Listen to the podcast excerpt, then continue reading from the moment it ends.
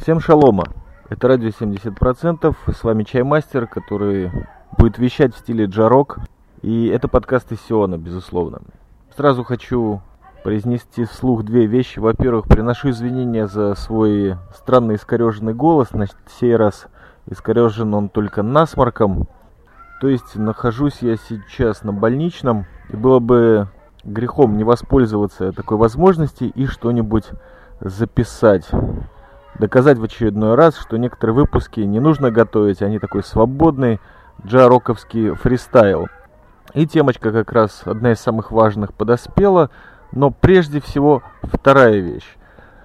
И хочу я сделать предупреждение. Прежде всего себе, а также и другим подкастерам и подкастослушателям, всем тем, кто связан с историями в этом мире, как вы могли услышать из предыдущего подкаста о закрытии сезона кебабов – человек, рассказывающий истории, правит миром. Древняя индийская мудрость. Так вот, пожалуйста, осторожней с тем, что вы рассказываете, потому что не успел я закрыть сезон кебабов, как бац, и тушенка в нашей армии обороны Израиля пропала. Вот об этом и будет подкаст. Да, так и есть. Легендарная тушенка, которая называется на иврите луф, окончательно была изъята из употребления сионской армии. То есть все ее запасы исчерпаны, а производить его больше не будут. Да и не производят, по-моему, больше года или даже еще больше. И это печально в какой-то мере, потому что это 21 век, дерганные люди переходят на бег и перестают есть тушенку армейскую. Хотя на самом деле ее и до этого мало кто ел, судя по опросам и информации, которая была доступна управлению израильской армии. Но я все же о нем расскажу, потому что, видимо, до сих пор остаюсь одним из тех мастодонтов, которые ее употребляли и даже не испытывали по этому поводу никаких сомнений. Итак, армейская тушенка на иврите называющаяся луф. Почему? Во-первых, о составе. Состав, сколько я не пытался выяснить, что составляет эту груду мяса, не помню даже сколько грамм, по-моему 400, в одной банке консервной, скорее всего это говядина. Причем, тут же нужно отметить, что говядина, конечно же, кошерная, как и все консервы в израильской армии. Причем у луфа есть еще градация кашрута мяса, потому что не все люди даже кошерное мясо потребляют, а наоборот должна быть еще более усиленная Э, градация этого называется она халак. И вот для ультрарелигиозных товарищей, которые по каким-то причинам пришли служить в резерв или на срочную службу, у них есть возможность покушать мясо в полевых условиях. Луф в основном нам попадался в полевых пайках, а также на кухне. И самое обломное для большинства солдат было, особенно в субботу, когда не привозили шницели, когда всем надоедал легендарный тоже, но не армейский чунт – и тогда жарили вот эти вот плашки луфа. И вот люди, видя это в замечательном армейском коричневом соусе, обламывались жестоко и, и готовы были, наверное, пойти в местный армейский ларек. Но в субботу он был, как всегда, закрыт. То есть облом преследовал луф, ну, можно сказать, вот даже в мое время службы. Немного об истории. Луф производился фирмой Рикард Леви. Вот тоже Леви, Левайс, джинсы и мясо. И вот за десятилетия, долгие десятилетия его потребления стал по-настоящему символом полевых учений в израильской армии, а также всей армии обороны Израиля в общем. Название, как всегда, происходит от ошибки перевода. На английском meatloaf – это котлета. И, естественно, местное произношение, где не все мягкие или, наоборот, твердые звуки доступны, а мясо это довольно мягкое, зубы об него точить явно не получается. Вот получил такое искажение луф.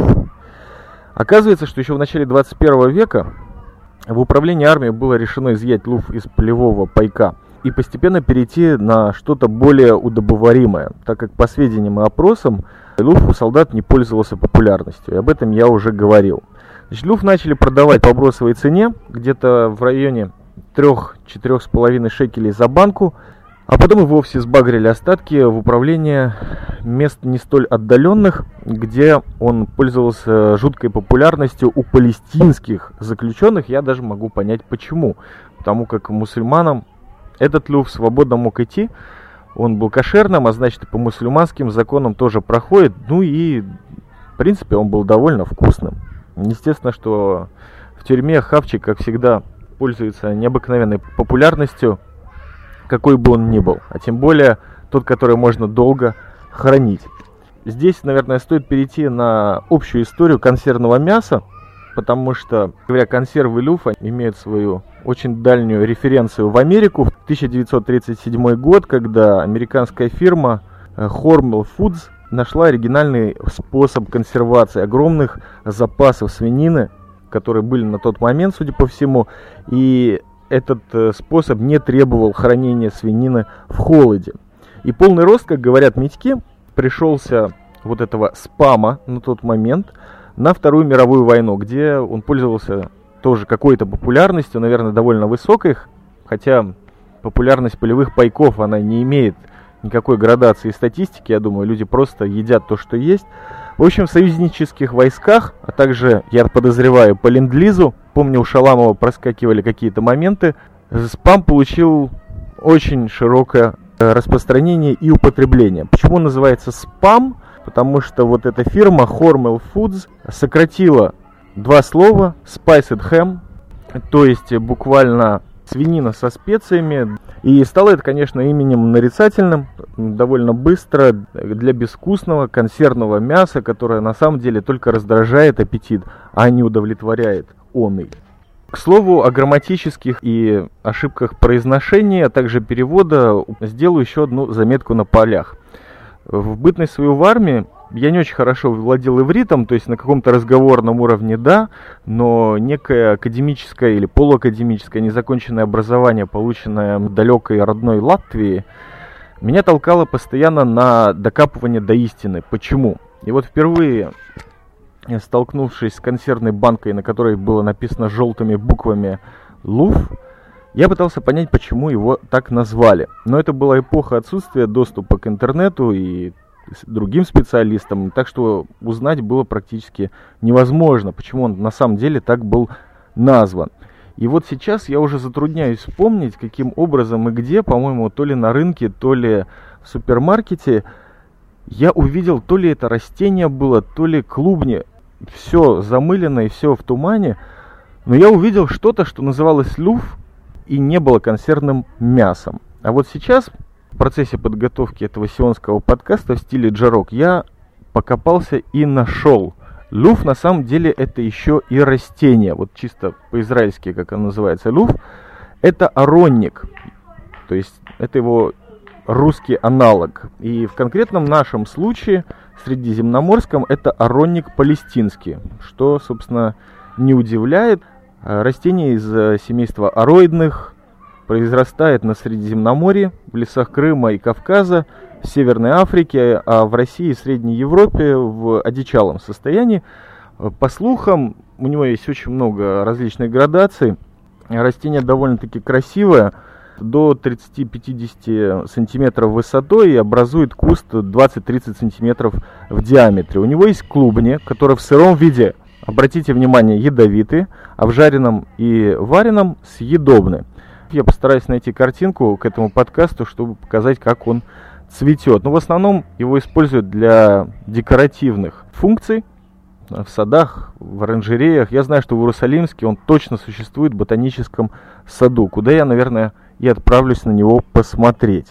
Размножается корневищами, пользуясь своим малым авторитетом чаймастерским, я бы не советовал его употреблять в пищу без э, справки у специалиста, потому как интернету я доверяю процентов, ну, может быть, на 10 во всей той информации, которую он дает, тем более информации на форумах, так что сам не пробовал и вам не советую. А лув, консервное мясо уже, наверное, с трудом мы найдем, вот начиная с прослушивания этого подкаста.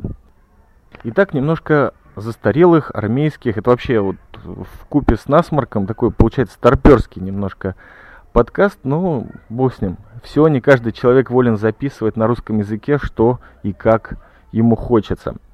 Итак, консервное мясо. Вот эти вот банки, они мне всегда нравились. Прежде всего своим дизайном.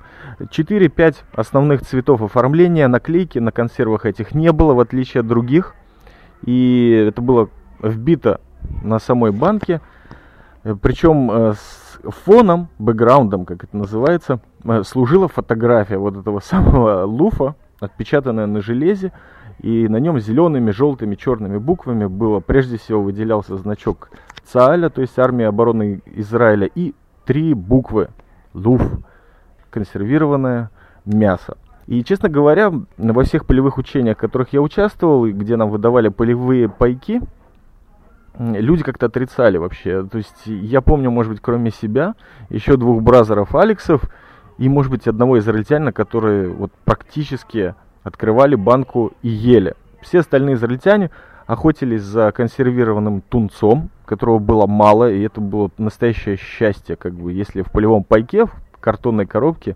таковая появлялась, а луфа всегда было достаточно.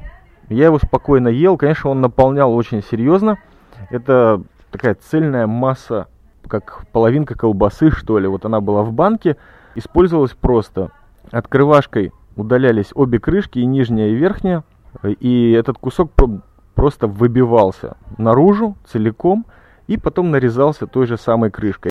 Либо, когда были песчаные бури, то, конечно же, никто его не выбивал, из тех, кто ел, конечно, а просто ложкой кромсали его из банки. Я вот, как приученный в домашних латышских условиях, всегда его доедал до конца. На меня все смотрели, ну, мягко скажем, как на дебила. Но надо сказать, что в ту пору я редко бывал дома, жил я тогда с отцом, и как-то вот мужчины, они не всегда имеют время заботиться о продуктах, я уже не говорю о других вещах. Почему? Потому что вот первые года иммиграции в Израиле, они связаны с тем, что ты периодически, чуть, ну, то есть каждый день работаешь по 18-20 часов в день, естественно, в дневные часы, а иногда в ночные, то есть времени и сил зайти в магазин или на рынок у тебя очень мало.